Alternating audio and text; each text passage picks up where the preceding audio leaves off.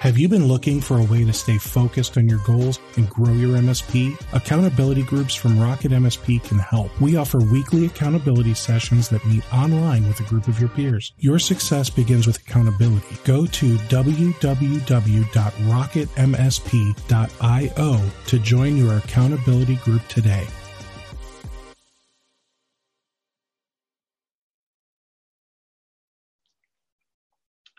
All right. Welcome, everybody. Welcome to today's webinar where we're going to talk about uh, MSP onboarding. We're going to create a document that everyone will have access to once we're all done. Um, all right, good. The YouTube stream's going, and I heard myself and confused myself all at the same time. It was great. Uh, let me continue promoting everyone to panelists. So what we're going to do today, um, some of you guys already know, I'm promoting everyone to panelists um, because I want this to be a group effort. I want everyone here to, uh, at the very least, you know, maybe turn on your microphone, turn on your video if you want. Uh, let's let's work together. Let's create a document. the The goal here is to um, the goal here is to have a completed document that we can all use and and we can all have awesome onboardings with managed services.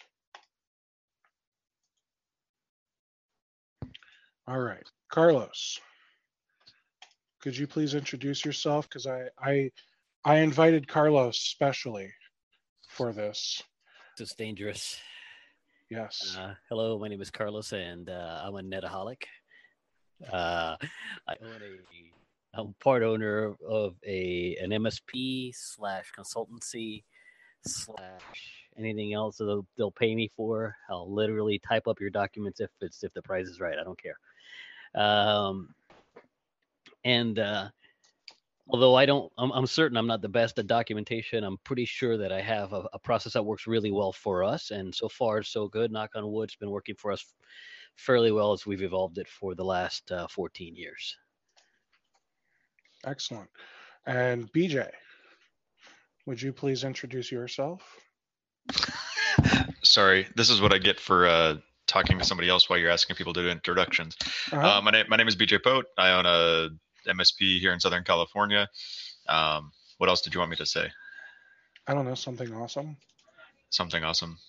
I just got a new pair of headphones that I'm really excited about. So that's fantastic news. I know, right? It is fantastic news. I only have two monitors, which makes me really sad because I know you have so many. I only have four. See, I'm, I'm inadequate here. What on earth was that? All right, I uh, I just posted a, a shorter link, a Bitly link. That is to a document that I have on um, Office Online. So you guys are all welcome to hop on there and help me edit this thing. Um, this this I expect to go between 60 and 90 minutes, um, and I will probably have to do some you know formatting on the thing later. So don't don't worry about making it pretty. Worry about getting the, the information on there, and I will make it pretty and send it out to everybody. Um, so I guess I should introduce myself. I'm Steve Taylor. Uh, I'm the one that that puts these webinars on every week. Um, I do have a hiatus coming up for the next two weeks, and uh, it wasn't really planned that way intentionally, but I'm, I'm going to use it because um, I've got a, a, friend that got in a pretty bad car accident. I've been visiting her daughter in the ICU every day, and I'm just going to take the next two weeks. no problem, Carlos. I'm going to take the next two weeks to just spend time with the family and uh, uh, be where I feel like I need to be. So, uh, the next webinar I've got coming up is um, I want to say it's the 17th of August, and that's going to be another documentation party for migrating domains and websites. And that one's going to be pretty cool because uh, not everybody knows how to do that, and and I'm shocked. Um, and sometimes when people do it, they don't test and check every little thing that they should be testing and checking. Um, let's see, I, I think that gets everything out of the way.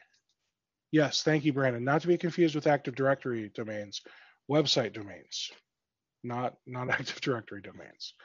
Um, so I'm going to share my screen here. And the first thing that you're going to see is a document that we saw last month, I want to say. It was on the MSP processes and procedures webinar. And this is a document that um, Ernest put up on the screen. And he didn't give this to me.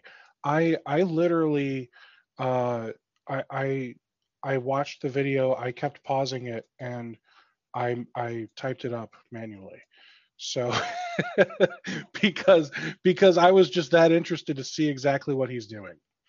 Um, so I really like he's got he's got a bunch of stuff in here. He's got a statement of purpose um, for the document, which you know I, I I guess I always would think that this type of document is uh, self-explanatory, but he he doesn't. He puts a statement of purpose. He also documents what the results are are going to be when the uh, the team member, employee, whoever follows the document. Um, you know, we're going to have rapport with each end user, documentation of each user's bottleneck. The list goes on. Um, and then he starts, you know, documenting out. Here's what we do day zero, day one, day two. Like he he breaks this down day by day, and it is just awesome. So I I decided to type this up so that way we could um, so that we could see what exactly uh, he's doing. He couldn't be here today. Um, he was invited. He was he was planning on doing it, but he's actually onboarding a new MSP client. So I get it. Work work is more important. Um, so I I decided, yeah, let's let's just look at the document that he started. Uh, so with that said, let's let's start. I've got an echo coming from somebody. Maybe somebody has their speakers up too loud. Now it stopped. Good. All right. So with with that said, um, I don't really want to like work off of this document. I want us to build our own document. Um, so, you know, what what do you guys think? Do we do we need a statement of purpose? Do we need results, or do we want to just focus on what we need to do in order to uh, uh, successfully onboard a customer? I don't think you can build a statement of purpose until you have the completed document because you don't know what the final outcome is. This was supposed to be until you have the document finalized. What in the hell is that? is that coming from you? No. That is weird. That is really weird. Okay. Um, all right. So I, I agree completely. And I also I don't think we're going to know what the results are until we've built out the the steps or the statement of purpose either. So I I, I agree with you there. So I guess let's let's start with um, what what Ernest calls day zero. Let's start with you know the the client has signed the agreement. The client has given us money. Now what? So what what do you guys do? I usually go to Vegas on day one. Um, after if they give me money, I'm I'm out of here. Uh, I'm, I'm joking. I'm joking. Yeah. Okay. it's all good, man. Um, so so. Oh, sorry. Go ahead. Uh, you know, so since we have the joke out of the way, I think I'll say day one for me. It, uh, day one isn't day one, or day zero isn't day zero. Day what I consider day zero, it's the day that we agree to onboard. Uh, so it's day zero minus fifteen at a minimum. Um, to actually that we actually start doing preliminary work. Uh, where I'm in the process of getting ready to onboard a really big client August 1st, and normally would have started at July 15th. I started it at July 7th, I think it was. And it's because it's a big client. There's a lot of work that goes into building that up. So that even though the client wanted to go live right away, I said, no, I can't. I have a lot of preliminary work that I need to do before we can even get to day zero, which is onboarding. Um, so the, the prior to the day of onboarding, we're talking about let's assess what exactly we we need to deploy to take care of the client at the service level that we agreed to deploy them at. So that's firewalls, backups, storage for the backups, cloud connect connectivity. If there's additional internet connectivity that we need in order to get things done, if there is uh, alternate ways to connect. So, for example, I have a client that only has DSL, and that DSL is spotty at times. I put in a firewall that's capable of taking a 3G modem and I pay a baseline payment on that 3G modem every month so that I can, at the very least, even though they don't get to use that 3G modem for data when their DSL goes down, I can use that 3G modem for data for managing their networks when their DSL goes down. So things like that have to be done well ahead of time.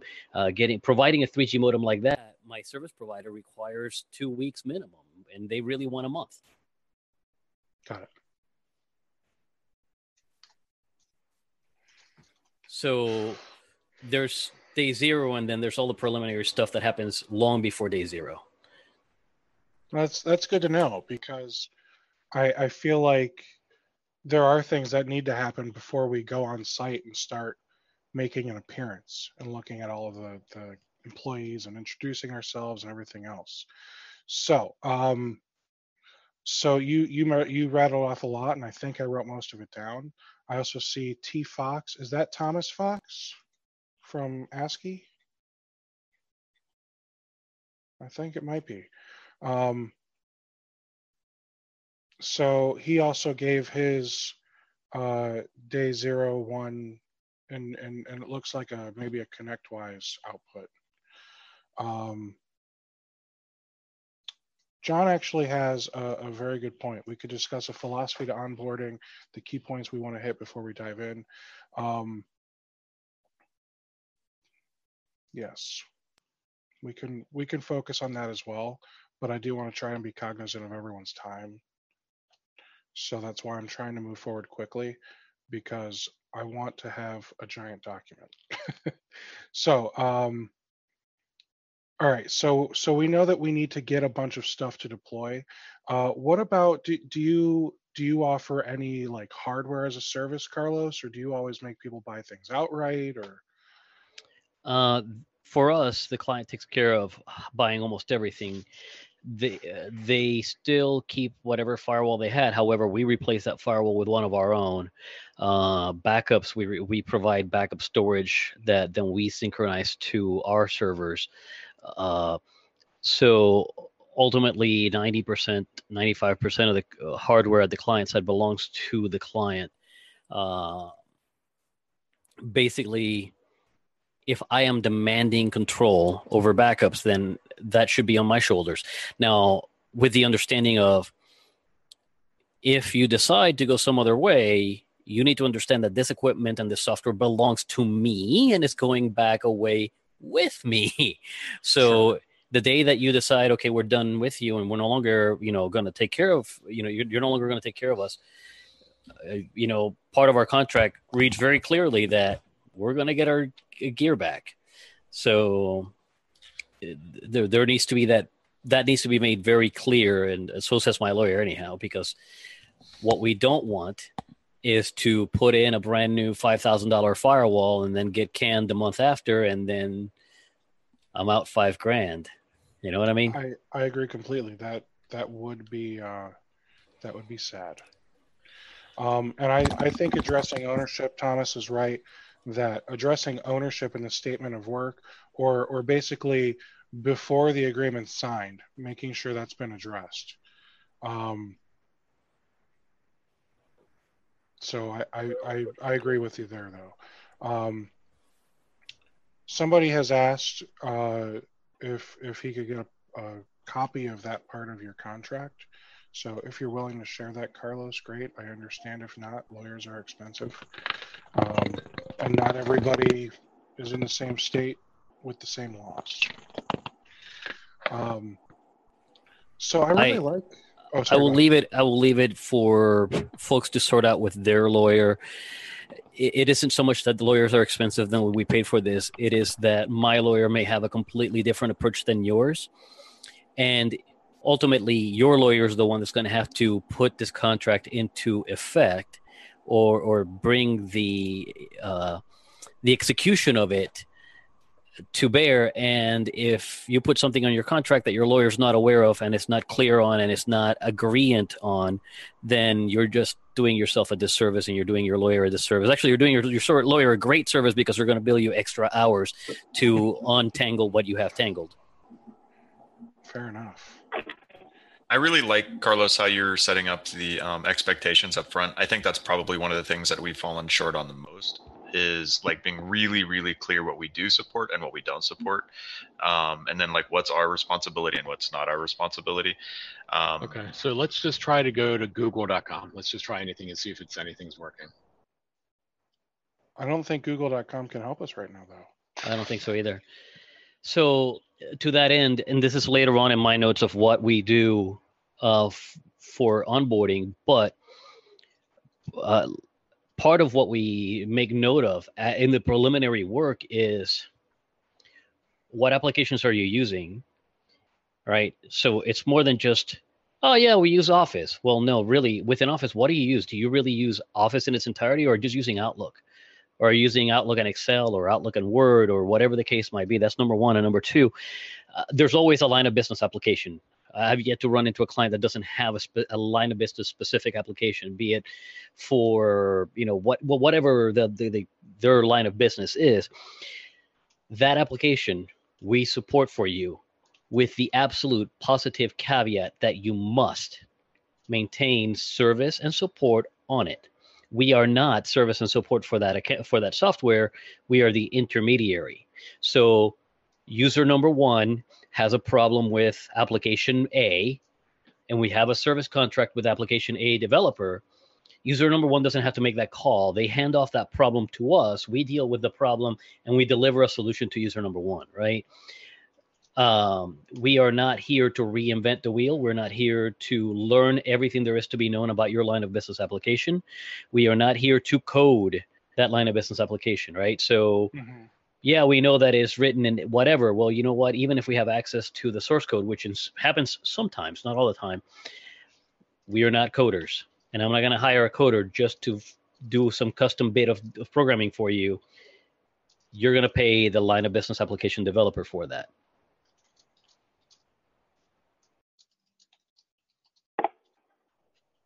Excellent. And that's that's very good feedback because um, you're right. Just about every business has a line of business application, uh, whether they know it or not. Sometimes it's just in the cloud. Sometimes it's a server with a database. Um, but I mean, it, it's it's hard to think of a company not using specialized. So that sounds like uh, somebody has their phone next to the microphone, and when the phone vibrates, uh, it, it makes all of our ears go crazy. Um, okay, so uh, so that's good. Now, there's also some other things that we need to do that we haven't really thought about. Um, add client to PSA. You know, uh, as as simple as that is, uh, we need to do it. Um, um, can I pipe in on that as well? Yeah add prospect into PSA, turn prospect into client after contract is signed. Uh, the the fact is, we I don't know about you, but we deal with an awful lot of prospects and very mm-hmm. few clients. And I don't know who will have pitched and or who anyone else in my company has pitched, unless they're documented somewhere, and that place is the PSA. So when you start prospecting, and I'm and I'm prospecting Steve and and Taylor IT Group, I type in that I, I had lunch with Steve today and you know he ordered a salmon because apparently he likes salmon and his contact information X, X, Y, and Z. And we, we start taking copious notes about you as the business owner from the very beginning because when it comes uh, day zero, where uh, Ernest, you know, a couple, a few weeks back told us, hey, on day zero, I show up with donuts, right, for everybody.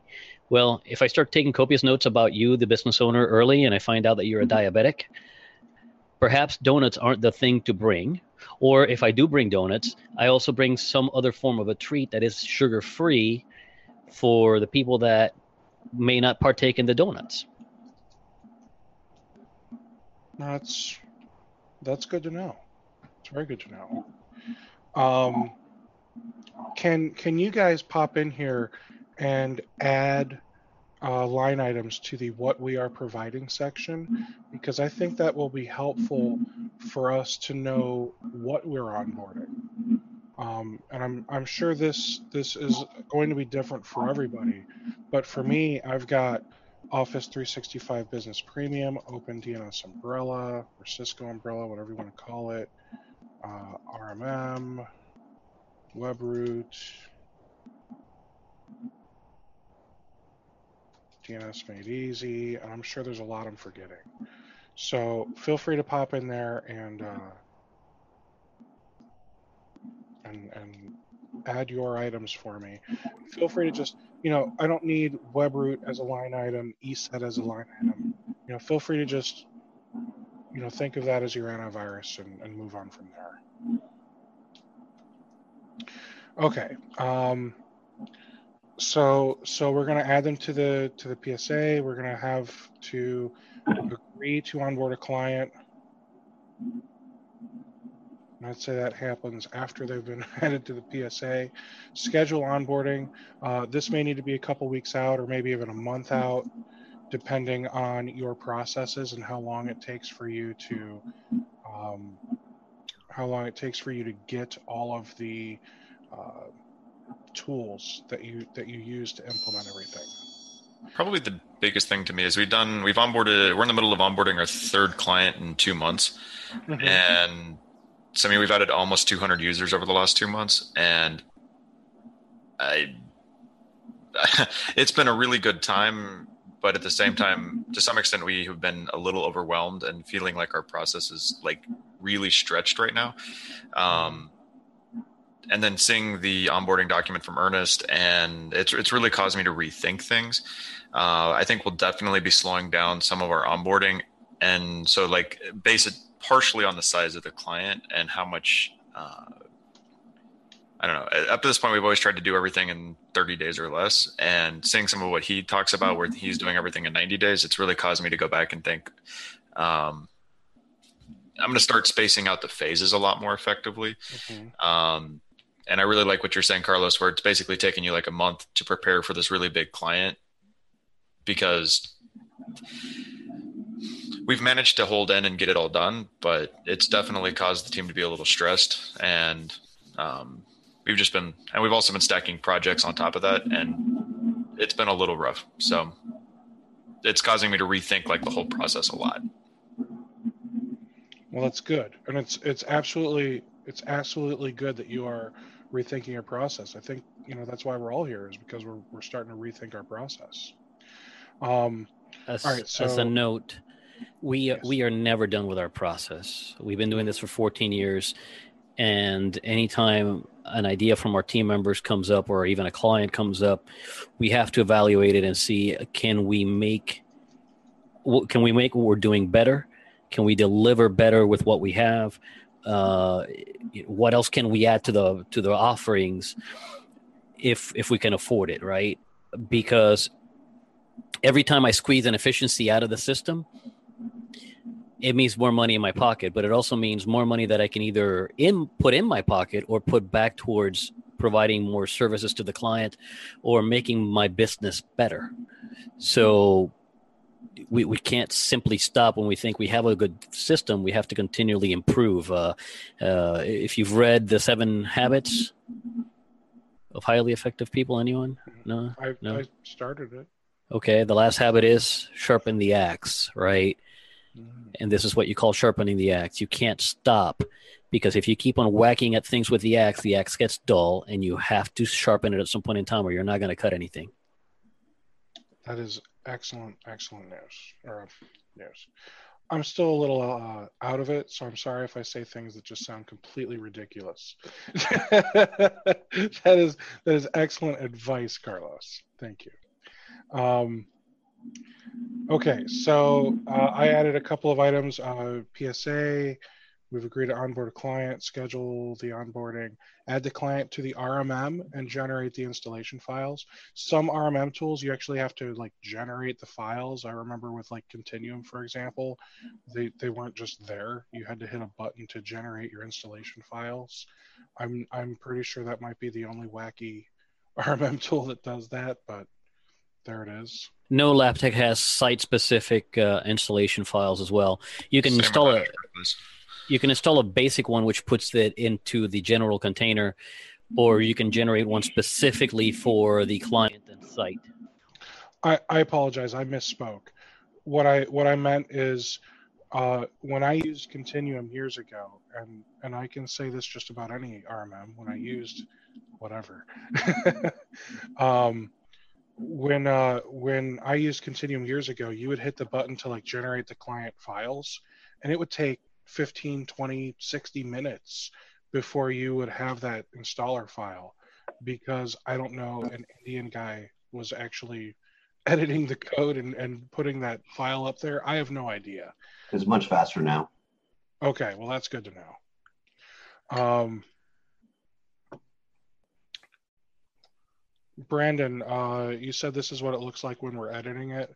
Is is there something wrong, or just sharing to share? I'm just curious. That's all. Um. Oh, okay. Uh, okay, so we've got somebody else adding a really awesome uh, checklist here: financial review, win the opportunity, complete onboarding project. Holy cow. So there's a lot in there as well. All right. So is there anything else that you're doing, Carlos, when you're when you're preparing to onboard? Uh, I'm not a religious person, but I pray a lot. no, really, I don't pray, but I, I, definitely sit down and think about the client. Uh, I sit down with a notebook on my deck and I realize that you know maybe this is not going to work for a lot of people, but I sit down with a notebook on my deck. I have a, a, notebook specific to the client, right? So I don't have one handy here because I have, them all in my library. But if you're one of my clients, Steve, uh, when when we start this whole thing, I have a notebook just for you. Okay, and and it, it make I make notes that I then turn into documents or turn into items in my uh, PSA with that notebook because you know inspiration strikes us at different times right and sometimes having a computer in front of us isn't this idea of editing a document live isn't very doesn't work for me uh, so I have my Steve notebook, and in preparation, I'll sit the, on my on my deck with uh, a, a, nice beer or a nice glass of rum, and I'll think about what it is that you know, in addition to to the normal things that we talk about with every client, that I'm going to have to deal with you specifically because your line of business is different than everybody else's.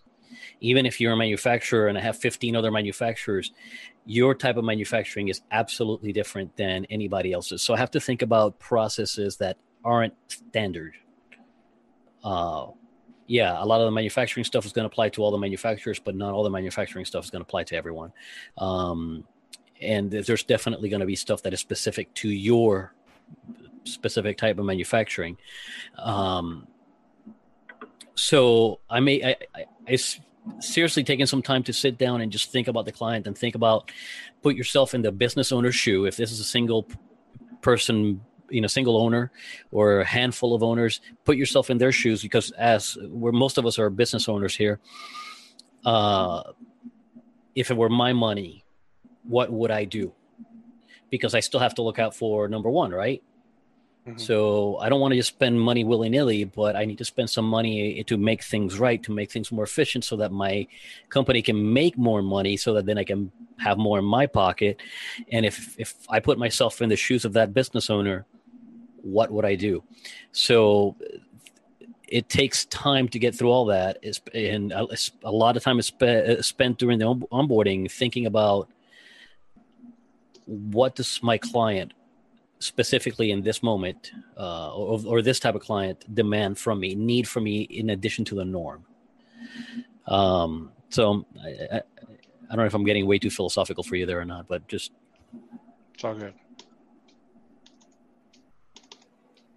It's all good. I like, I, I, I like I like what you're saying, Carlos, because I think up until about six months ago, I thought it was a very technical process. This whole onboarding thing, and I'm beginning to realize it's sure there's technical. That's there's always technical involved with it, but it's almost more the um, it's so much more than that, um, and that's something I've been really having to rethink and figure out how to make it so that way our team's really delivering. So you know, from the technical aspect, yes, we we are absolutely required to deliver, you know, skills, right? But half the time we're we're psychologists. Dude, eighty percent of the time. Let's why, why lie? It's not half. Um, Thank you for calling ETOP uh, technical and uh, mental support. How can we help you? uh, I, I know Stephen has seen me do this before. I know that uh, John has seen me do this before, but it's not uncommon for a call to come into my office, and if I recognize the number or if the caller ID pops, I will throw something funny their way because I'm I know I know these people now. My techs know these people now, and we know what works with some people and we know what doesn't work with some people, right? So if the right person calls me right now, hello, you have called Rajeshi's technical support department. How can I help you? Um, and if the wrong person or if the right person calls right now, right? Hello, Miss, uh, you know, Mr. Tyler. How are you? Yes, yes, sir. Absolutely, sir. We're we're on it, sir. You know, and that goes a long ways. Knowing knowing your client goes a really long ways towards developing a really good relationship that is beneficial to both of you, very long term. I agree completely. Well, for for example, one of the new clients we um, we're just finishing up their Office 365 migration, basically finishing up their complete onboarding. Um, the controller who signs the checks loves Trenta Black Iced Teas, so every time one of my guys goes on sites, he gets a Trenta Black Iced Tea. Um, it, it's it's in an alert and Autotask. It just it just happens now. It's like four bucks every time he goes on site but it's the best four dollars I've ever spent in marketing. And somebody forgot once, and I got a phone call like, "Hey, what happened to my iced tea?" Um, I mean, he's uh. joking, but he, you know what, it, it's a very small thing, but uh, small things really add up. Small things add up really fast. And, and, and I'm not talking in terms of dollars, you know, that is costing you because sometimes they will add up that way, but ultimately those things become part of the goodwill that is built into into the relationship and yeah you're going to get some frivolous calls uh, about coming on site so that i can get that uh, black iced tea because you know it's hot and i don't want to go outside right now uh, hey i would drive out there just for that but at the same time you know when i really need you and you show up and you know it's been a stressful day and the thing that calms me down is is having a nice, you know, sip of my tea. Huh, man. William really helped me out on that one.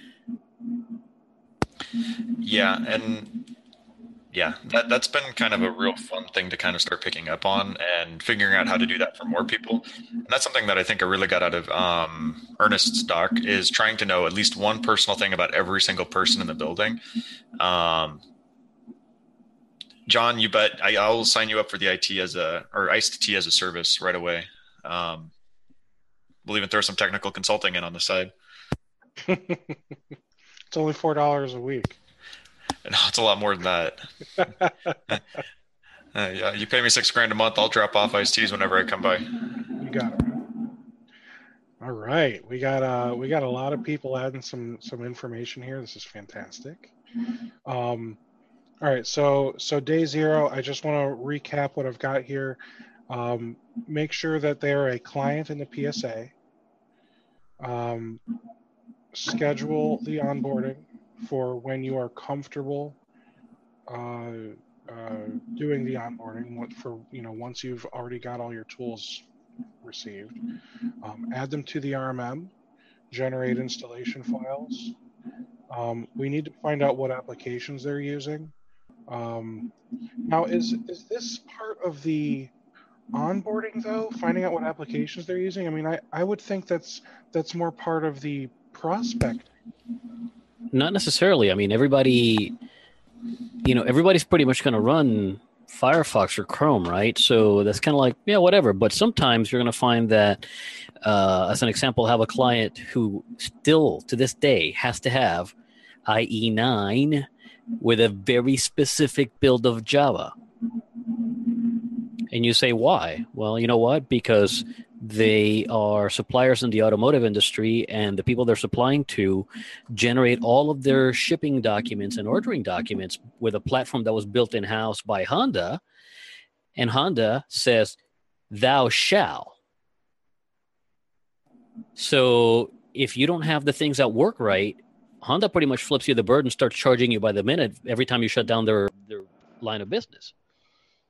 So the client in my P in my RMM, that client does not get any IE updates. That client does not get any uh, Java updates, and the client's been made aware if if it hits the fan and you get you know nailed because of uh, one a vulnerability in either Java or IE, we're not covering it. But at the same time, we can't upgrade their software or, or their IE and, and Java because then they won't be able to do business with Honda, which does sixty percent of their uh, of their uh, of their monthly yearly income, right?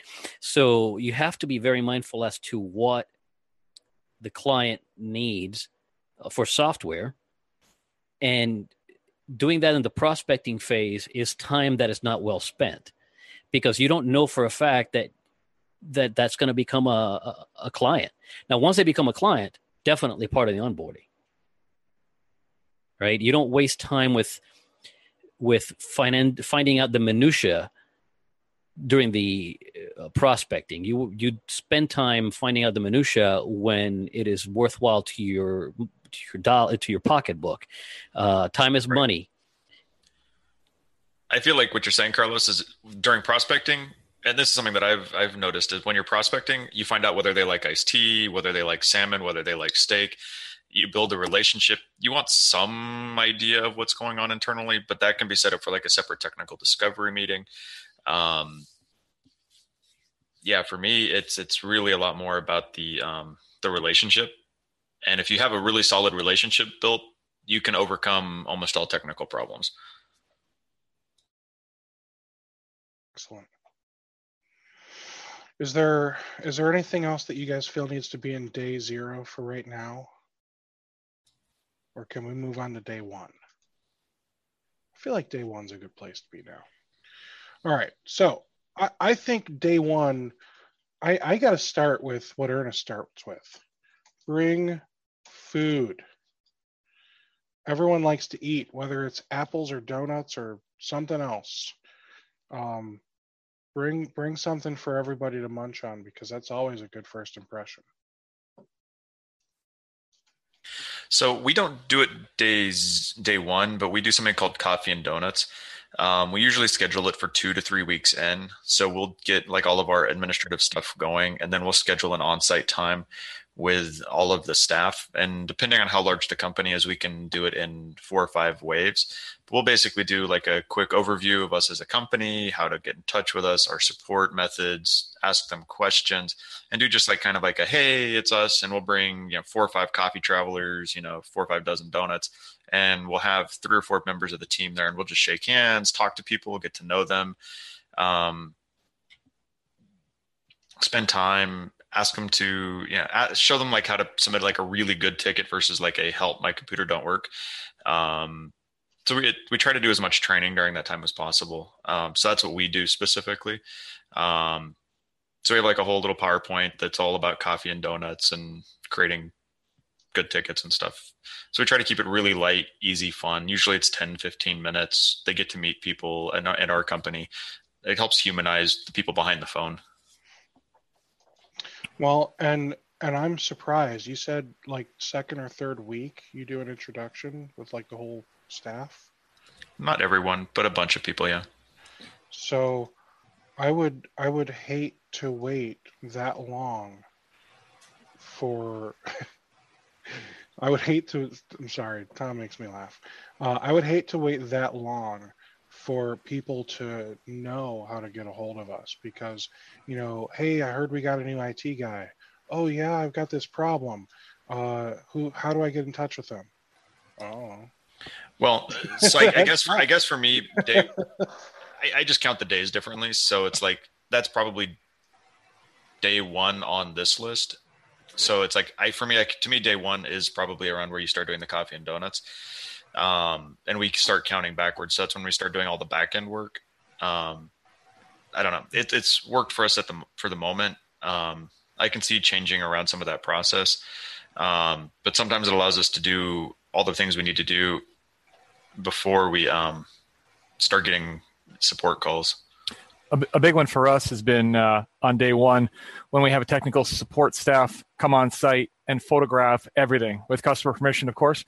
Um, in order for the remote help desk team to be able to support the people that are there without actually having been to the office, and a lot of our offices are pretty far away from us that we support, um, having really good detailed photographs helps. Which machine, which printer, which jacks on the wall, which um, you know random thing in the ceiling. Um, we have all that photographed. That's day one for us because generally once we've cut over and we're you know we're onboarding, but once they're our client to support, they're going to start calling and I don't want my uh, remote help desk team to be useless because they can't help the client very well. So that's critical for us.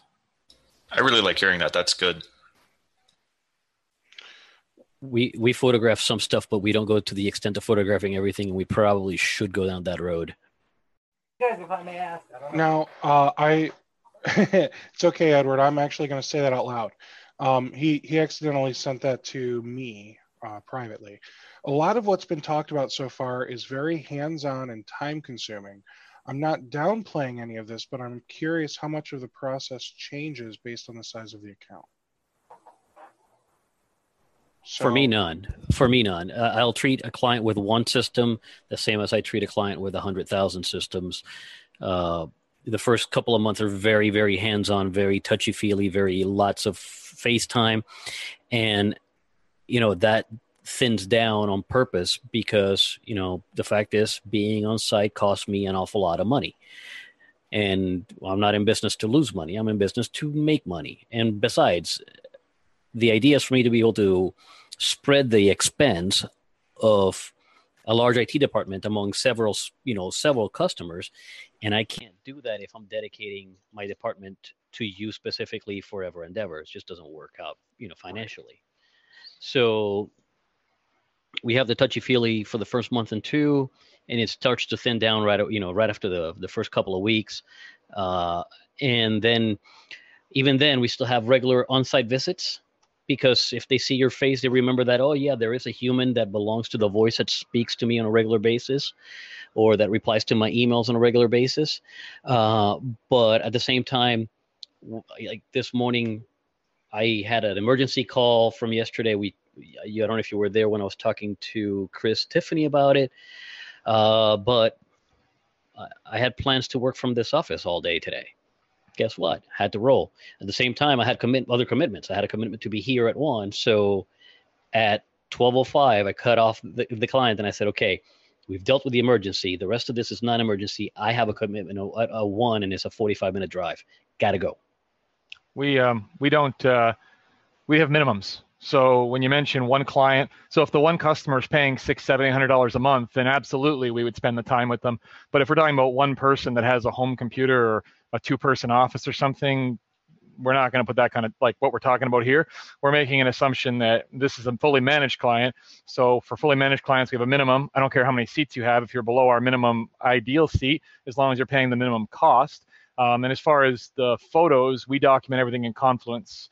We've put a lot of time and effort into building out custom templates and custom documentation in Confluence. Although I am keeping my eye on Glue because they do have a, a, really nice system there. Uh, eventually, it may make sense, but for now, Confluence is what we use. Um, somebody just asked if IT Glue is worth the money.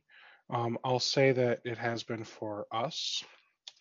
Uh, and by us, I mean me because I'm the only guy. But um, for for me it's it's been fantastic to just have all my documentation in one place. And the fact that they've got a bunch of templates in there to remind me this is all the stuff I need to be collecting for each client, uh, that's that's been really helpful for me as well. Uh, for more um, uh, well better established companies that may already have those those types of processes or uh, templates or whatever you want to think about it as uh, in place, then IT Glue may not may not be a, a good investment for you. I, I, would say that it's not for everybody, but it's great for me. Okay, um, so bring food, uh, welcome email, Q and A common issues. I like that. Um, let's let's figure out what issues are they having right now. Uh, what issues do they have frequently? Uh, you know, do, does the internet go down and they have to go in there and reboot the router every every week? Um, and then we can start to use that information to come up with additional projects and and sell the client more things because you know we're all here to make money, right? Um, well, what else you guys got? Feel free to start adding things to these days. Don't don't let me be the only one. This is this is for all of us. Um, well, typing in becomes really hard when there's three people typing. You start, everybody runs on top of each other. I was trying to type something in earlier, and somebody else was helping me misspell things. so just keep that in mind. Fair enough. Um, so so what about uh, you know showing up? I know Ernest likes to show up on day one and he even shows up early. Uh, he wants to greet each person as they arrive. Here's here's the food I brought. Uh, I'll I'll swing around later after you've had some time to get settled in and get caught up on emails or whatever it is you do, and and we'll talk further. I don't want you to feel like you have to talk to me right now.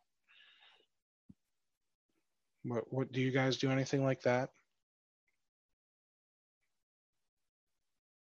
Well, for opening day, right, for day one, we have a template email that we send out to everyone. Part of what we do prior to day one, or, you know, between negative 15 and zero, is that we create a distribution list of all the people that are supposed to actually talk to us, right? Not everyone at the client site ha- is allowed to talk to us. Uh, the client doesn't care that, you know, Jimmy in the production department can't print because Jimmy has a boss, and the boss, and Jimmy's boss is the one that's supposed to tell you, "Hey, Carlos, uh, Jimmy can't print." Right. So we make a distribution list of all the people that matter, and uh, that email goes out to all the people that matter. It's an introduction to the company, how to how to reach up, you know, reach us, phone number, service email address, uh, hours, uh, you know, business hours, what to do before or after business hours. Uh, you know, if it really hits the fan, here are ways so you can contact us. Uh, uh, so that goes out day one, the morning of day one, before I even show up to the site. When we are on site, the same people that are the ones in the key personnel list are also the first people I try to meet. I, I want to meet everyone hmm. because even though Jimmy doesn't get to talk to me directly, I need to know Jimmy, right? But at the same time, I need to know Jimmy's boss a little bit better than Jimmy because Jimmy's boss has 15 people under him or her. And mm-hmm. that's the person that's really going to be filtering issues my way. If that person knows that Jimmy's prone to saying that the printer's broken when Jimmy's been told a thousand times, look, Jimmy, you put paper in the tray and it works. They're triaging tickets for me and they don't even know it.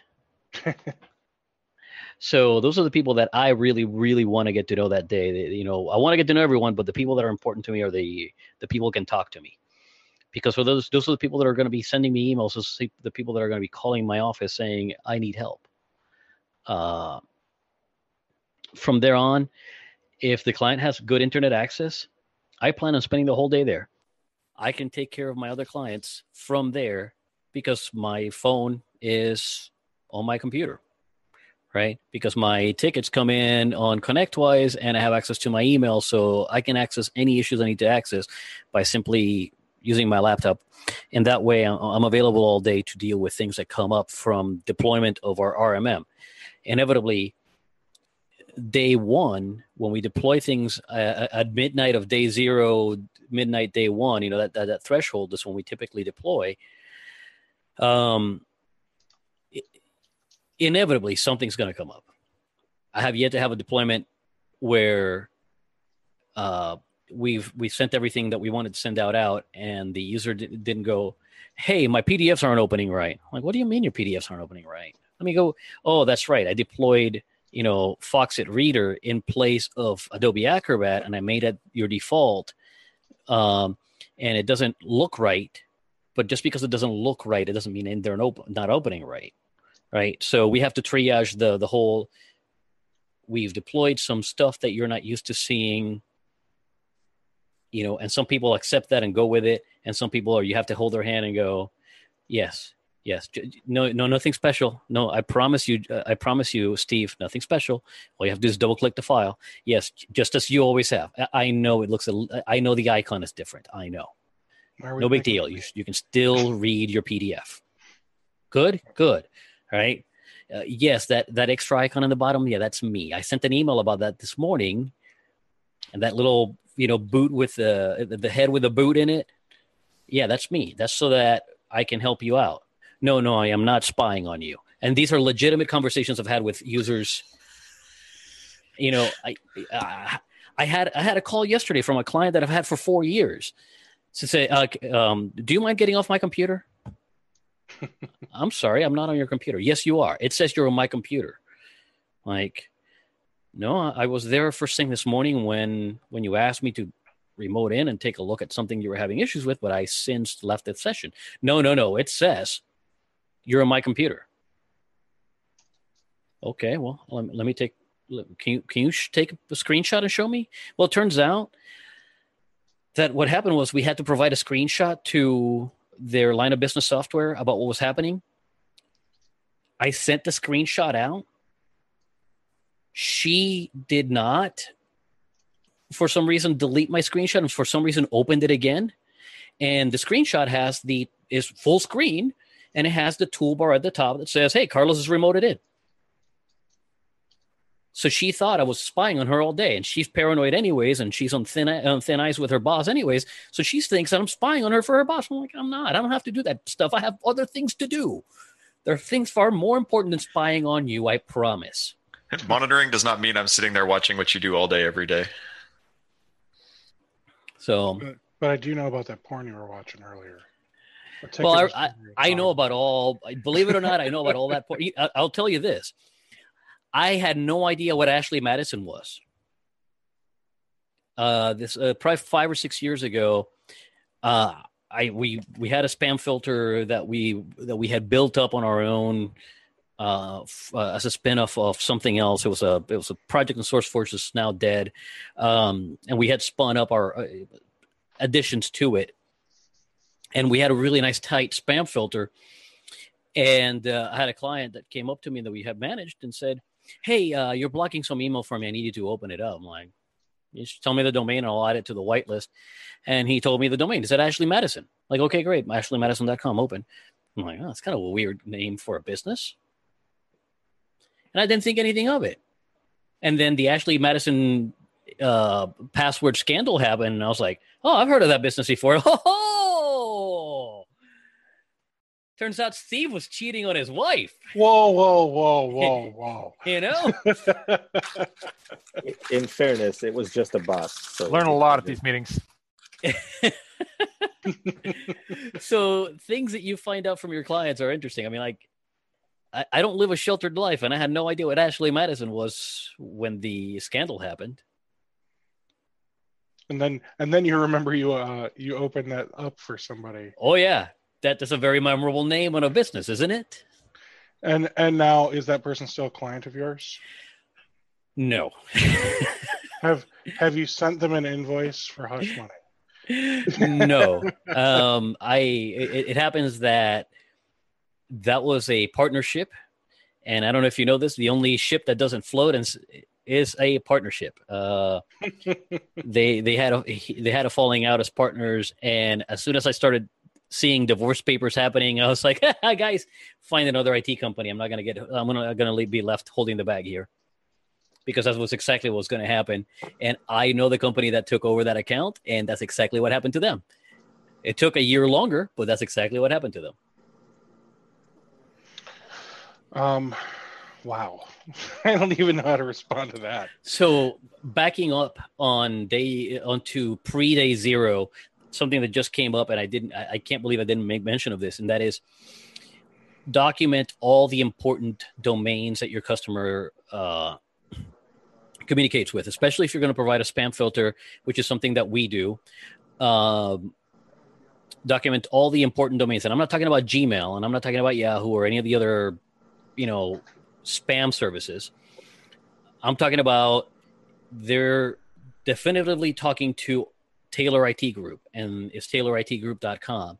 And they're definitively talking to Honda, and it's not Honda.com, it's HondaUSA.com, and it's Honda Taiwan com, uh, and so on and so forth.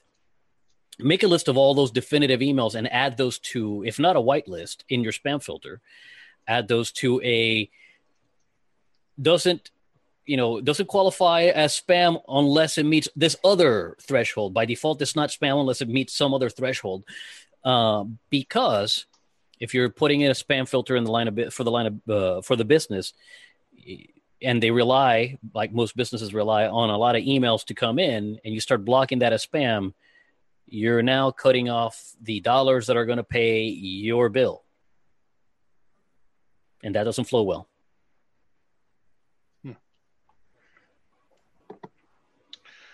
So, uh, how, okay, okay. So I'm, I'm pretty sure we have, I don't know how to fix that one, Brandon. Um, it's a phone person, I think. So uh, I think we have MSPs in here of all sizes. So I think it's easy enough to just say, you know, deploy the RMM to the servers, create a group policy, uh, deploy it out to the endpoints. Um, what if they don't have a server? What if it's a smaller client? And as long as they're paying your minimum, I don't care. I mean, let's let's avoid that.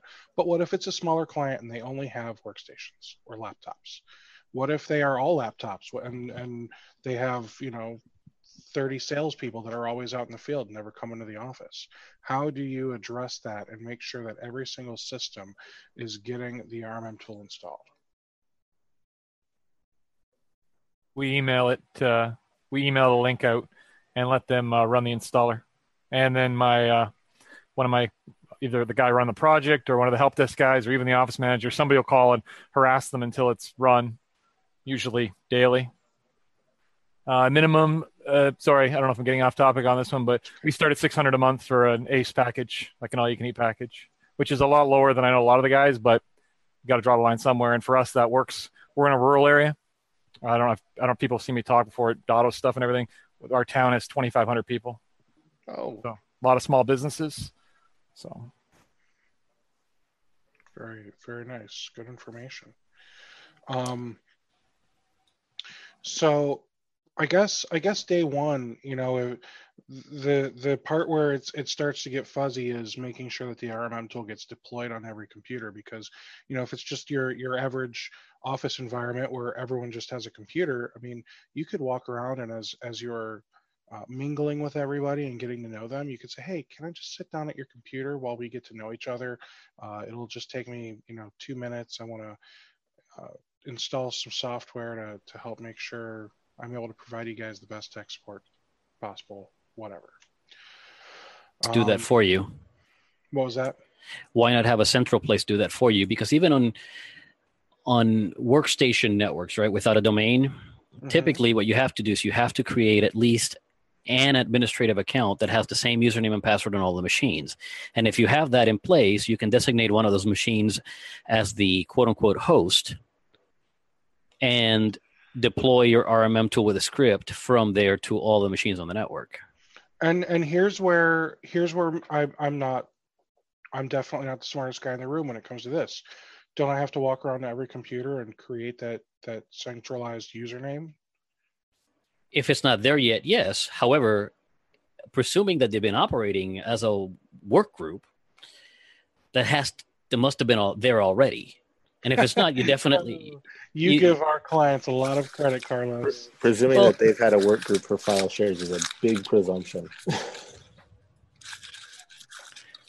I mean, but we we recently the other way around. Last year, we had a customer come on board that has about 55 computers, no uh, no server. Well, they have a server for their LOB app, but not uh, domain. And uh, about 30 of those are salespeople. Um, so what we ended up doing was on basically on day one, they have meetings with all their salespeople um, on the two different teams, different days of the week. Um, and so what we did was we went in on that meeting and had them bring all their laptops, everything else. We installed it on all of them, and then started the initial cleanups and everything like that.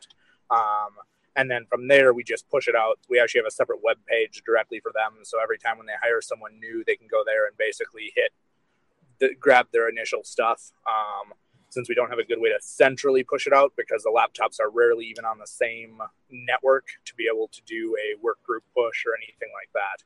Um, and it's worked out all right so far. I mean, it, we we want to get them to a domain server, but you know, one step at a time. All right, anybody uh, pushing out uh, like Azure AD? I mean, Steve, you mentioned the uh, 30 uh, salespeople and no no central office. Um, that's something we're not doing right now, but we have looked at. You can do Azure AD, have them all join. I mean, you could even use uh, you know Microsoft Autopilot. You can fully provision computers and push them out. Apparently, um, is that something anybody on here is doing? I never heard of Microsoft Autopilot. Me either. Yeah, it requires some sort of. I think look at the prereqs are probably why you haven't heard about it. But I, I see where they're going with this, and I thought it was interesting. Hmm. The key there that we're gonna is the Intune or MDM service. Um, is is the uh, issue. But basically, the idea is you can send out fully pre pre provisioned things. Uh, when with this is a little off on onboarding, but like we set up all of our machines here, join them with the client's VPN, fully stage them, and then when they're deployed, they're just dropped off. But that's outside of scope onboarding. So interesting. Well, I think uh, maybe we can have a Windows Autopilot webinar coming up. I think that's a great idea. Let me open up my sticky notes and Windows Autopilot webinar. Okay. Um, is there anything else that you guys would do on day one that you think really needs to be on here, or for for us, yes. Uh, and I, I realize this, this is very us specific, but it, you may you may incorporate it into yours. Uh, we deploy at least a workstation of our own or a VM of our own and a Raspberry Pi. Um, the Raspberry Pi is loaded with all the tools I could possibly ever need to troubleshoot an issue on the network when I have almost no connectivity. So I can SSH into it and from there do what I, what I need to do. Uh, the Windows workstation is to do everything else because I don't want to be taking over your computer to do things that I need to do on your computer if I don't have to. So, for example, if I need to update a line of business application that the update gets sent out by email, I'm just going to make sure that the process is not running on your computer, and then I'm just going to replace the executable using your network share, that you know, C dollar sign on your computer. Um, and while yes, we can do this from the server, we like to leave servers as alone as possible. So I don't like tinkering with servers unless I actually need to do work on the server. So in order to do that, we deploy an inexpensive computer and a Raspberry Pi to do, you know, troubleshooting in things. Uh, to that end, the Raspberry Pi always gets plugged into a managed switch. And the rare occasion that we don't have a cl- that we have a client without a managed switch, um, you know, that's becomes part of the requirement. But you know, what I want to do is be able to tell the switch mirror everything to the Pi's port so that I can capture everything that's going on and see where the problem is at without having to go physically on site. Uh, do you not uh, you deploy a standard firewall of some sort? Yes. What we do is we have FortiGate at every site, and so we just have a VPN account for each tech, and we just VPN into the network. And then sometimes we'll have like a VM or something like that that we'll connect to if we need to do anything on the thing. But generally, we found that we've been able to eliminate having to have that on-site device by just being able to VPN into the network. I used to do that, and where I got nailed on it was I had to solve a problem that was uh, a network loop. Some other vendor went in to do some work, and they just grabbed the network cable from the conference room and plugged it into their laptop and did work as they're supposed to. And then when they left, some other vendor came in and saw that there was a network cable loose and saw an empty hole in the wall and went, "Oh, that must be where it belongs." Now, your switches and, not detect that sort of stuff and block that. What kind it's of supposed it's supposed to, but for some reason it didn't. Right. Yeah. So the whole network's at a standstill. I can't VPN in because the firewalls uh, also being the, the firewall network uh, uh, uh, LAN port is also being flooded. I have almost no connectivity in, and these clients are two and a half hours away. I can either solve it now, or I can drive two and a half hours and solve it then and you know we got lucky we got flat out lucky and i said okay what has been different in the last since this started and I was like well you know joe bob came over from this company and he used the conference room i was like okay can you go in the conference room and tell me what it looks like because it looks just kind of weird and yeah sure enough we were able to say it was you know a looped cable but that may happen somewhere you know and again these are HP managed switches, and they're supposed to take care of that. You know, because we have spanning tree enabled. Uh, are you getting alerted when stuff gets plugged into your networks? Not at that time. We are now. okay. okay. Uh, I don't know if you're familiar with the SOF Elk, but I'm, yeah, I am. Auvik, Auvik. So if you want like the real pro tools these days, seems to be Auvik.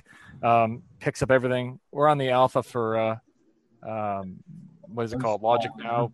Hound Dog, Max Focus, whatever they're called today. Um, their alpha of their network detection stuff is currently being tested, and it's pretty solid.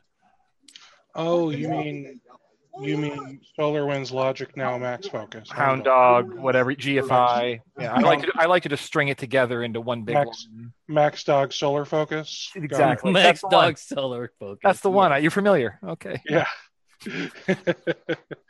um, so so I'd say this is where I would go to day two because I don't want to make too many changes on day one. I don't want a bunch of angry people. so I've I've deployed my RMM tool. Live uh, dangerously, uh, Steve. Met everybody. I've met everybody, and uh, that that's about it.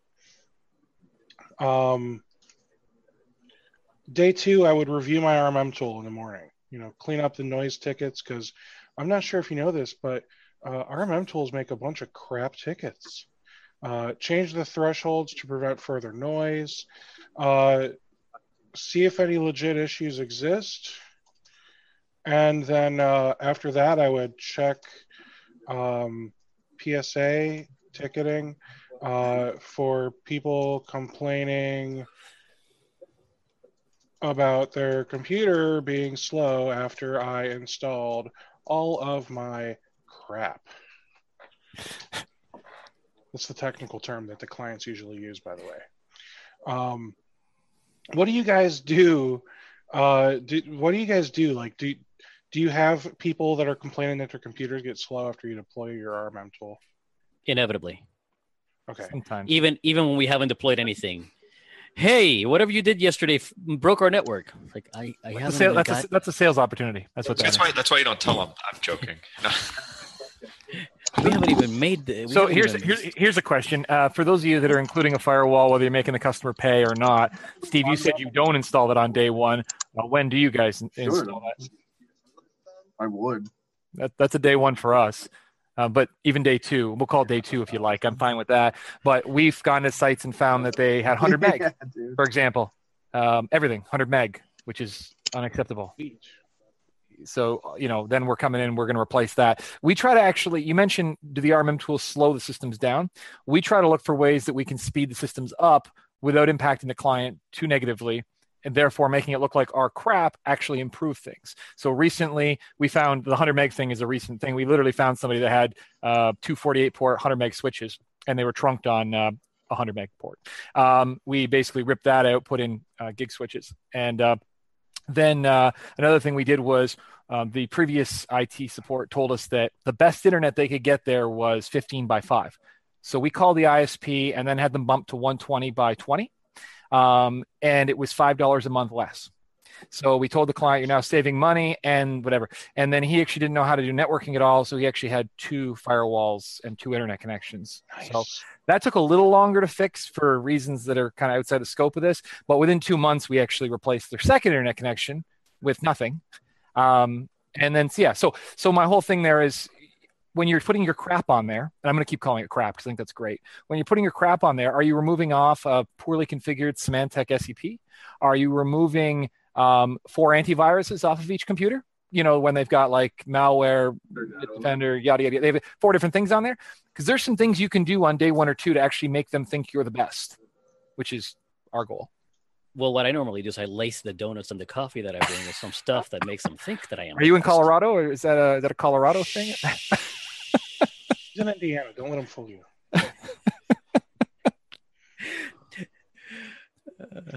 um, so I would say day two is when I deploy the new firewall. Um, because uh, again, I don't want to make too many waves on day one. Day okay. two is when I make my Back appliance going in on day two? Um, I would say backup appliance goes in on day two as well. I'm I'm curious as to what makes so so usually when we do them, things like 10100 switches, all that stuff is caught long before we take the client on because that's part of our initial uh, either requirement of upgrade hardware or at least our initial survey. And then usually things like the firewall, appliance installation, stuff like that is going in either before we deploy our RMM tools or like at the same time. I'm um, just curious as to you know why maybe that would be done afterwards. I guess I always try to get like the physical network these, up, these, uh, these switches, know, re- redone first. You know, these switches were in a bathroom behind a shower wall. Oh sure. Um, and we actually we had switches. I'm sorry, in the rack. firewall, right? Oh, switch, these, these, were well, the shower. these were it would, have got put out if it was a firewall because the shower. But uh, they had they had switches, you know. And I'm not talking about like these were 48 port switches. This wasn't a sprinkling of eight ports under desks. So yeah, right. guilty is charged on this one. We did not check behind the shower. I apologize. No, I was just more, con- you know, I mean, everyone's going to have those one-off uh, issues, you know, stuff like that. Um, more just along the lines of like, you know, usually our like, I guess initial initial site consultations, it's like, all right, you got 50 users, how come you only have 12 port switch in the network rack? You know, uh, but then usually I'd want all that stuff done beforehand. Obviously, there's the outliers that happen otherwise. Oh, just kind of for us. How others for us, we have all that stuff prepped so that we can have that go in on day zero or day one. Um, and someone said something about backups. I have backups ready to go before we make any changes to anything because if I do screw up, really good idea. I want to have a, a, a, CYA. I believe in CYA, CYA, CYA. So, yeah, backups happening before I touch anything so, else. I want to go back. To, I want to touch on Chris now, there. What you were saying. Do, hold, hold on, real quick. Do backups get installed before RMM gets installed? In my case, yes. Yes. Sure. Again, I, I need to have a graceful way of putting everything back the way it was before I did anything. You're still monkeying with their stuff a bit though. Like if, if they have if they're backing up the tape with Symantec or Veritas or whatever, and you're going in and putting a Datto in, you're still installing software, rebooting the server, and then doing an initial backup. Are you leaning on the existing backups at all, or are you just dumping it right away? I don't trust the initial backups, eh, their, their system backups at all. Me neither, but I'm just curious with the. Um, basically, I know for a fact that I can trust Datto, and I know for a fact that I can st- uh, trust StorageCraft. I have tested them. I've put them through the ringer. Oh, once they're done, but you get what I'm saying. Like you have to uninstall the existing backup solution. You have to install your your software. You then need to reboot the server. I don't know about you guys, but that's the scariest thing for me is on a new client rebooting the server the first time. And, and especially then, when you see the uptime has been three years, you go exactly. Or if there's orange blinking lights and the hard drives are failing. I mean, you know, uh, just a few things that are concerning to me. Uh, but yes, yeah, so, so, I agree. agree. I do agree, and we do the same thing. We put the Datto in right away. And then another thing, uh, if you use Datto or whatever you use, uh, round trips are super important on the first time because uh, otherwise they're going to think you killed their internet when you're uploading like a terabyte for a week. I tell them to just quit looking up porn during the workday. Okay. But if you don't mind, I want to go back to Chris, what you were saying about the early discovery phase. So let's hypothetically say you went in, you did a discovery, you found out that they had a failing hard drive on their server, you found out you didn't like anything in their environment pretty much. So you have this list of stuff you want to replace server, firewall, backup appliance, etc. Are you going in day one and putting all that in? Yeah, how about that, eh? Usually, usually when we do that, we go in on the weekend beforehand. Um, we go and replace all that stuff before we deploy our RMMs because, to be honest, the RMM on the desktop is uh, less important. Like if, if I have to support a network for a week without an RMM deployed on a network on a desktop, I can handle it.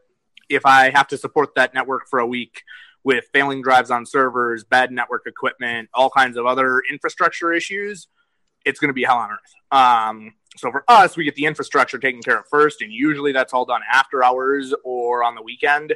And then, you know, if we, if we come in on the weekend, replace server stuff, replace network hardware, you know, redo Wi-Fi, everything else. Then day one, Monday, we're going to push out the RMMs, the you know, all that stuff. Is usually end up running it. One thing that I'll say about that is sometimes we put it here with the RMM tool, we don't turn everything on right away. Um, sure. But we, we, at least want to be able to have our remote access. Yeah, I mean, usually things like our remote access to like the server happens, you know, before we even push to, to other stuff. You know, hers is a fried, hers is fried chicken. Something. Sounds like some good fried chicken. Yeah, apparently. Yeah, I guess you. I don't know, she could have fries. I don't know how to respond to that. Somebody, somebody's not muted. we don't have much fried chicken up here in the cold white north. We have, we have seals. Where are you at, Chris? Or uh, I don't know who's talking right now. It's Chad. Can, uh, it's Canada. Canada, right? Canada. How, how about that? How about that, eh? Is that Hey. you guys want it? Yeah. Where that? in Canada? Well, my hoose is uh, in Ontario. Okay. Who's? My hoose. How about Now that? he's messing with me. Yeah, no, no, but Okay. no, really, really, I'm uh, I'm about an hour outside of Toronto in a rural Okay. area. Excellent. Um, so, all right. So I made a little bit of changes here, um, based on what Chris said, and obviously this this document is going to be sent to everyone. So you guys edit it as you want. Um, but day zero, I I changed day zero to be when you deploy backups and hardware. Um, so any firewall switches, etc., to help make all of this stuff work better. Um, what else do we do on day two? Is there anything else that we that we do on day two? When do we? Uh, is is this when we start deploying Office 365, or is that like you know Babysit. Yeah, we don't, we don't. Uh, that's a little aggressive. We, Babysit. A little bit of babysitting, I think, isn't isn't. Day, terrible. day two is usually when I cash the check and have a nice spot of scotch. Oh no, no, the check's been cashed before that. We, we wouldn't be there on day one if we didn't get the check.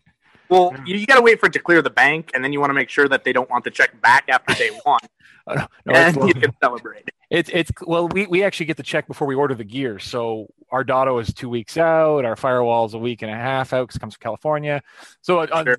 so being serious, yeah, we collect the check with the contract, deposit the check, and then and we don't bill in arrears, so we're always billing ahead. So technically, we're like well paid in advance.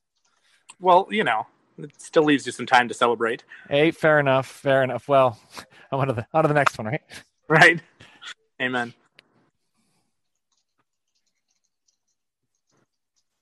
I mean, day two, I usually am not really as concerned about being on site. We usually make someone's sure someone's on call, but I guess it all depends on the size of the client too and how much uh, FaceTime you're able to get on day one.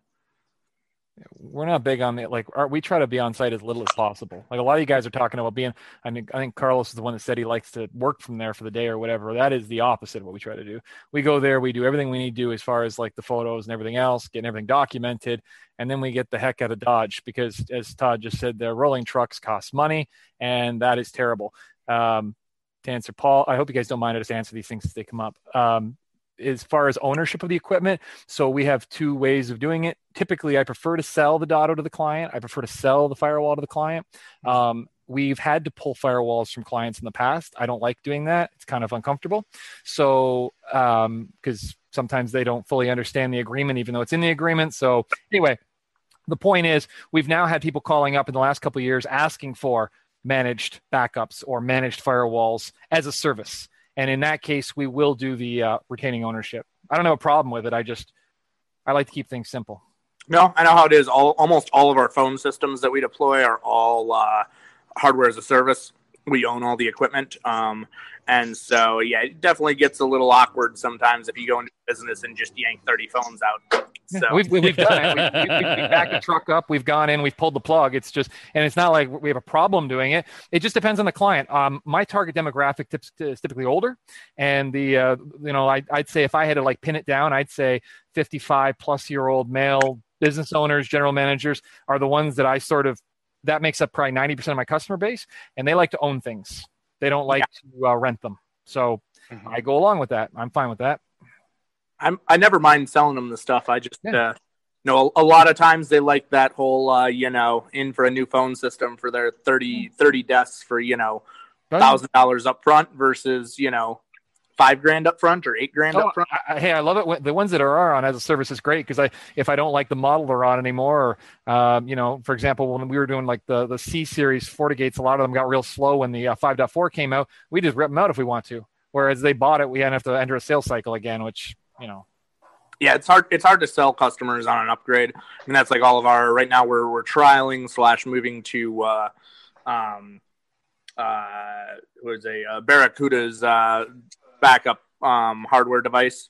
And uh they replace it every three years under under service. So we just provide it as a service then because we go look we replace it every three years. Or if it fails sooner it gets replaced sooner. Datto has a trade up program right? So it's a similar sort of thing as similar, well yeah but as far as uh, documenting after day zero, a big thing for us is, uh, um, as Chris was saying, we sometimes have to make a lot of changes. So I don't really want to document the way it was. I want to do- document the way it is. So when we're rolling out the Datto, for example, um, in Confluence, we have a page that says backups. We hit like new backup appliance and it pops up.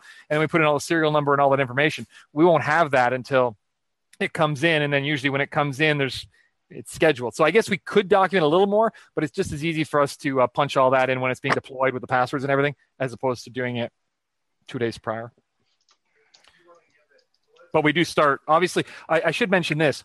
When I mentioned that we photograph everything, we photograph um, everything during prospecting as well.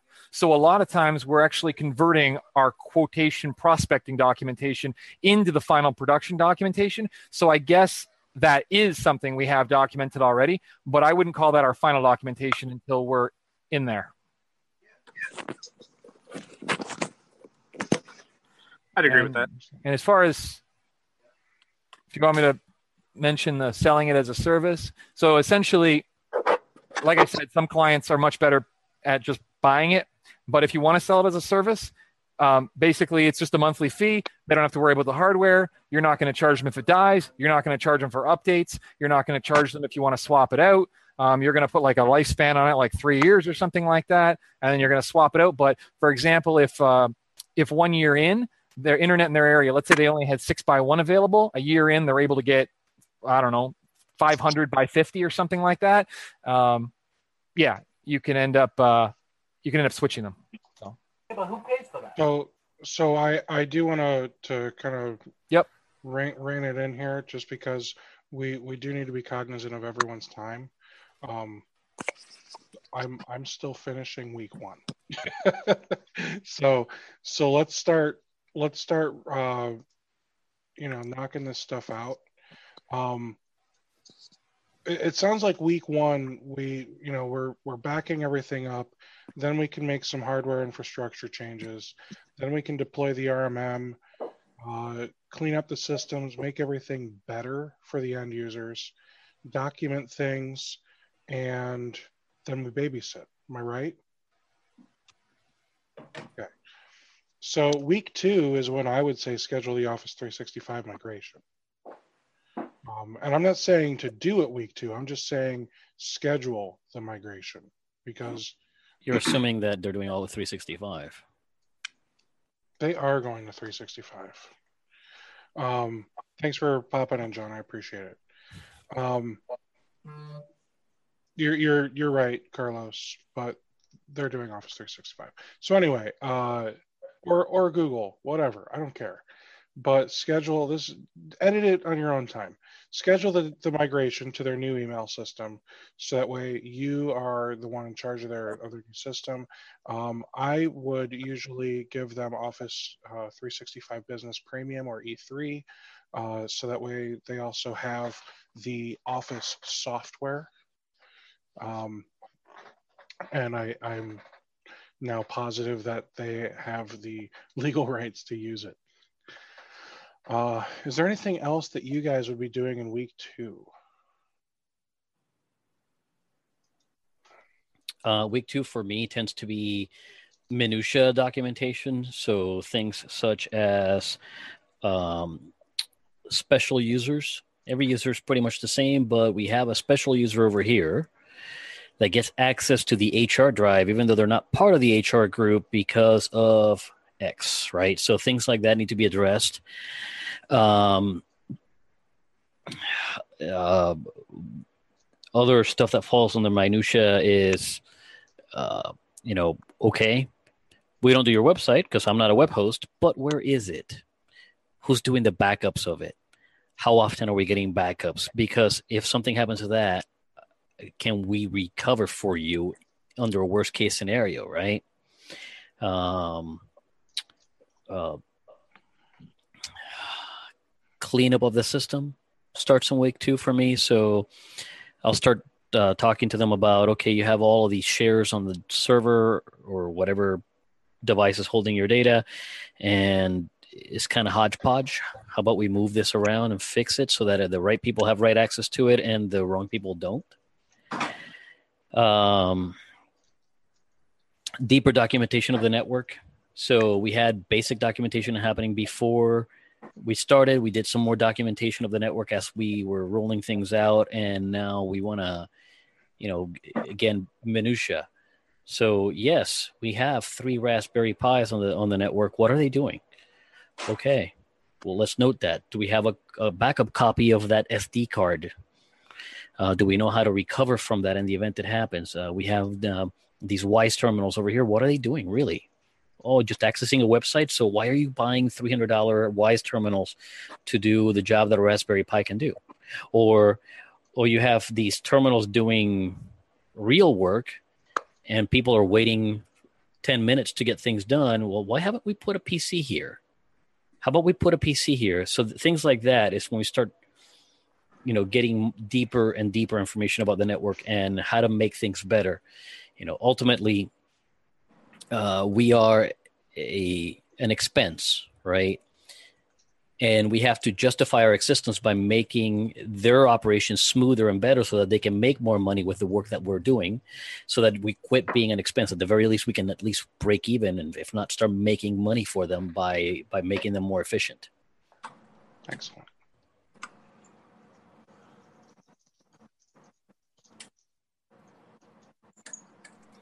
you know, and, and, and in that vein, you have Jeff coming in every morning to take these PDFs from this folder, print them, and then move them to this other folder. Why haven't we automated that already?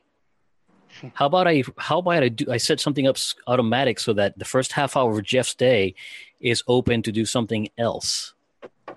Because we can do an awful lot with automation if we know what the process that is happening is and you know initially we're not going to need we're not going to know all that stuff. But we're going to start learning about the client to the point where it's like you know what? That could be done with a bash f- script or that can be done with a bat file. I don't know if you've seen it uh, seen it around but there's a a t-shirt that used to be uh, available on ThinkGeek i think that says i can replace you with a with a bash script. If you can if you can replace a day's worth of work for one person with a script for the client now the client has the ability to take that person and either move them to some other role or lower their expenses. I mean I, I realize that's a harsh thing to say because someone's job may be on the line but you know and i've seen it go both uh, both ways. We've automated things to the point where someone had to be let go. And I've seen uh, uh, we've automated things to the point where someone got promoted. Hey, you know what? You no longer have to do this. How about we need someone over in this department? How about you go work over there instead? And by the way, that also comes with more money. but that's because we just killed this whole department. so we can afford to pay you more. That's okay.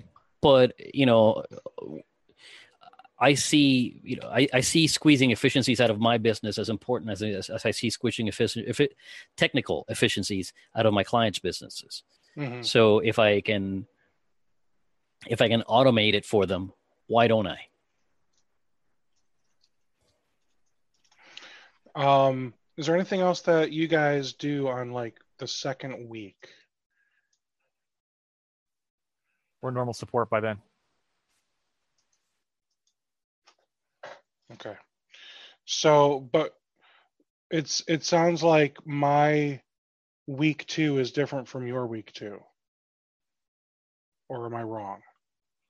Are you saying that you onboard a customer from start to finish, Chad, in a week?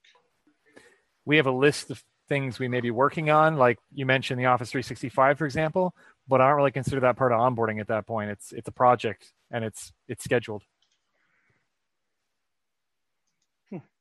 Okay.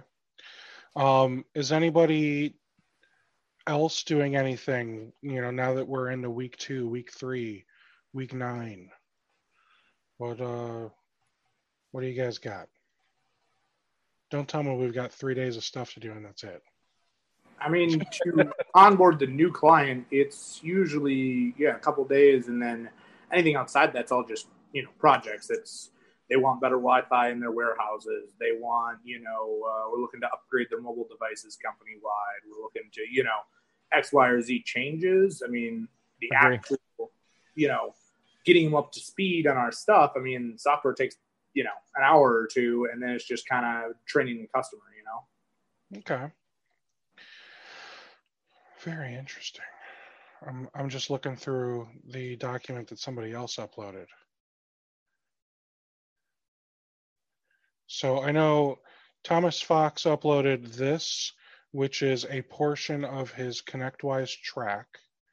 Uh, Carlos, do you have a ConnectWise track to help you manage MSP onboarding? I have a GI track. Okay. We're not worried about your intestines, though. no, I don't use. I I use ConnectWise. So I'm, I have ConnectWise opening on that monitor right now. I despise ConnectWise. The only reason I use ConnectWise is because it's the best thing that I have found to do what I need to do, but it's by no means the thing that I really want to use. Fair enough. Now, LabTech, on the other hand, I love LabTech. Got it.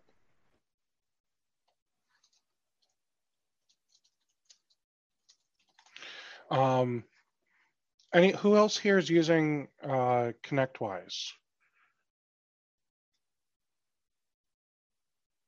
Um, is, is does anybody else have an MSP onboarding track that they're using in ConnectWise? Honestly, that's probably one of the reasons we were looking at ConnectWise because if I can kind of like figure out what I want all the steps to look like, it would seems like you could build out kind of the outline. Um, you you can now. I want to show you this though, because uh, let's see here. Do, do, do, do, Autotask PSA. This is something that was shared by Mark Shaw in the Autotask PSA uh, webinar that I had a few weeks ago.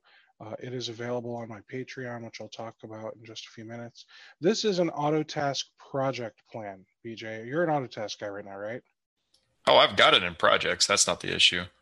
So what this is, um, and I don't, I don't do the projects part of Autotask right now, but this is a project plan that that Mark created and shared with us that uh, we can edit this in Excel and then import it into Autotask as a project. So we could have something like this um, that you could use like a track and you could edit the dates and everything that you need to edit in the Excel and then import it into Autotask and have it ready to go for each of your clients as you're onboarding. So I just wanted to make sure that you guys knew that. That's all. Um, yes, uh, Autotask uh, next week is is launching their new update for my server anyway. So I'll have the the new ticket interface, and I'm really excited about that. And I'll probably do a, a short webinar on that once that's launched. Um, what what what else do you guys have? Is there anything that that we haven't touched on that you do during onboarding, regardless of what day, week, whatever? Um, what what kind of stuff are you are you guys doing that um, that you think we should be doing that that Did- helps your onboarding be more successful? Steve, did you cover getting um, vendor authorization forms anywhere in here? Um. So yeah, so things like their ISPs, I did mention we call them. We can't do that without being on the account. So we have like a whatever the process is to get that done. We had a sheet we used to try to send in, but then some places wouldn't accept it. Some places it's as simple as just having the contact call in, but It's a great idea. I I have pretended to be my client at a number of times to do- for that very problem. Sometimes depends on the size of the client. Like if it's a little five person firm, that's one thing. But if you got like a board of directors and a 40 or 50 person firm or bigger, I try to be more by the book. Um, we also I just I forgot about that, but yeah, that's one of the big things we try to get on is at least uh, authorization for the ISPs in particular, um, internet and phone. Um, outside of that, I mean, a lot of times they don't really require authorization to talk to the you know uh, uh, our uh, uh, line of business LOB app stuff like that. Um, but the ISP is the big one. Does anyone else do a building layout? I typically ask for a print of their layout. and Most of the hmm. time they have it, and then I I make notes within it that say, you know, in this spot Steve sits, in this spot Jeff sits, in this spot Chris sits, so that when I, you know, when people, you know, in my side are calling, or they call us, we can say, "Oh, Chris, yes." Well, you see that, you know, this goes back to taking the pictures. You know, if you if you go around the bend, there's a closet there. That's the network closet. Or we can go, well, you from where you sit, go over, and they they kind of get perplexed. It's like, how do you know where I sit? You've never been here, but it works. It helps. We make a lucid chart um, layout of their floor plan, and then we just tag all of their um, computers to the people in IT Glue, so we can look at the floor plan and then click straight into their contacts from Lucid Chart. But then that Lucid Chart's embedded in IT Glue under their like site overview page, so we can see who sits where, and then click straight into their stuff. We use Gliffy and just kind of draw it out ourselves. and then, as I said, photos. Very cool. We try to get it. Most of our places are uh, FF. good. Thank Good you. luck at finding one. You know.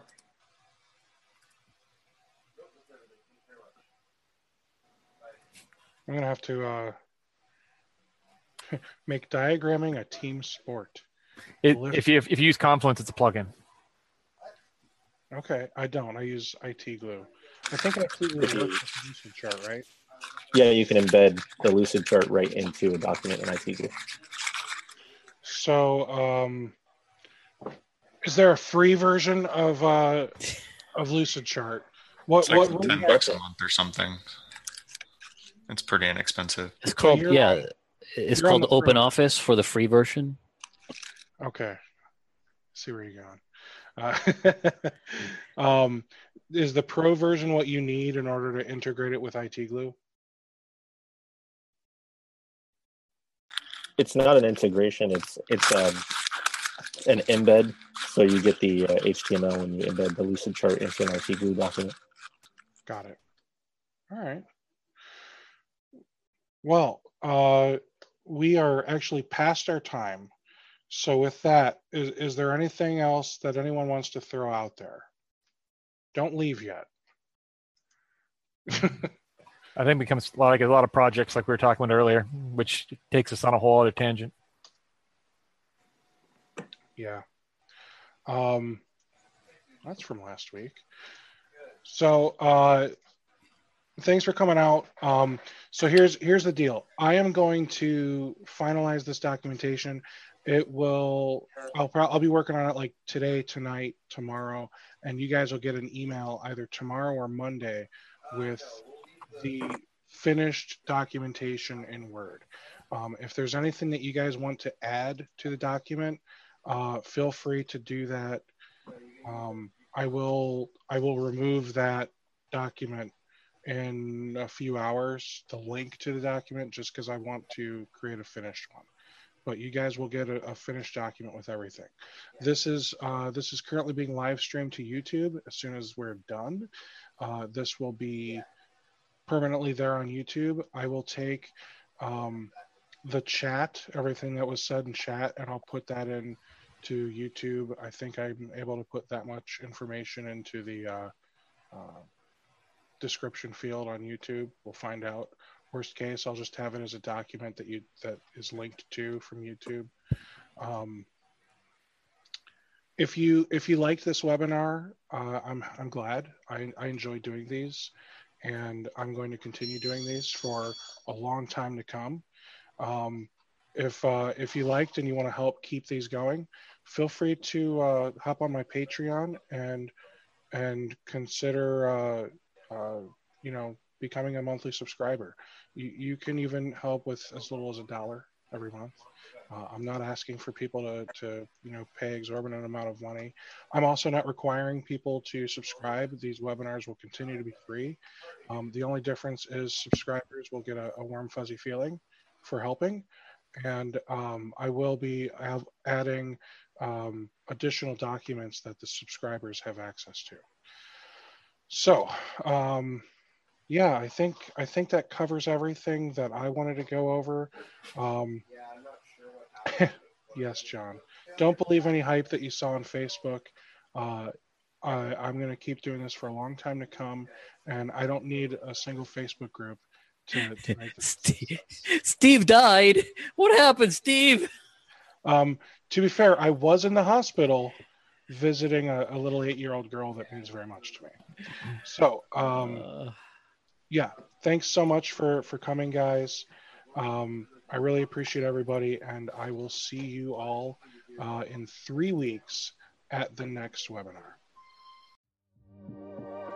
Have you been looking for a way to stay focused on your goals and grow your MSP? Accountability groups from Rocket MSP can help. We offer weekly accountability sessions that meet online with a group of your peers. Your success begins with accountability. Go to www.rocketmsp.io to join your accountability group today.